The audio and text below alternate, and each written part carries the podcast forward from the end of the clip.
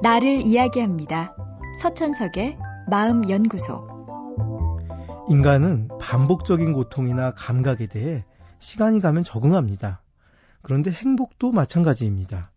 너무나 행복한 일도 시간이 지나면 곧 적응을 해서 별다른 행복감을 느끼지 못한다고 합니다.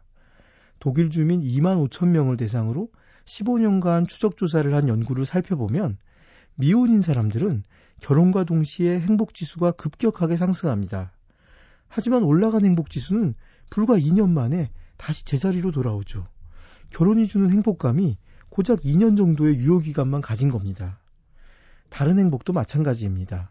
복권에 당첨된 사람들을 대상으로 한 연구에서도 당첨으로 인해 올라간 행복감은 고작 1년 만에 원상복귀를 했습니다.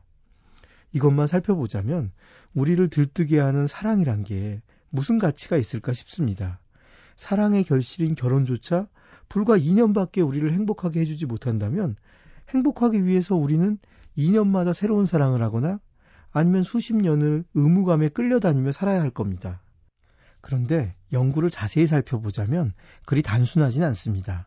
통계상에선 행복감이 평균 2년 정도에 머문 게 사실입니다.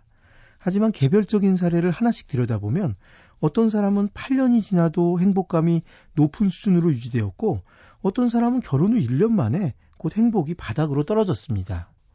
그렇다면 행복감이 떨어지지 않은 사람들은 어떤 사람들일까요? 그들은 행복을 그저 당연한 것으로 받아들이지 않은 사람들입니다. 결혼을 하면 그것으로 다 이뤘다고 생각한 사람들은 행복감이 점차 떨어졌습니다. 반면 결혼 이후에도 관계를 더 잘 만들어 가려고 노력한 사람들은 행복감이 줄어들지 않았습니다. 서로 계속해서 사랑의 표현을 하고 함께 취미를 나누며 상대의 감정을 읽으려고 노력하는 부부. 다른 외부 일보다 서로에게 우선 주목해주는 부분은 시간이 지나도 사랑은 물론 행복감도 높게 유지했습니다. 인간이란 행복에도 즐거움에도 다 적응합니다. 아무리 좋은 일이라도 그 상태가 지속된다면 계속 행복을 느끼긴 어렵죠. 하지만 이런 적응 과정을 늦추거나 줄일 수는 있습니다. 그리고 그 방법은 내게 주어진 행복을 당연하다고 여기지 않는 태도입니다.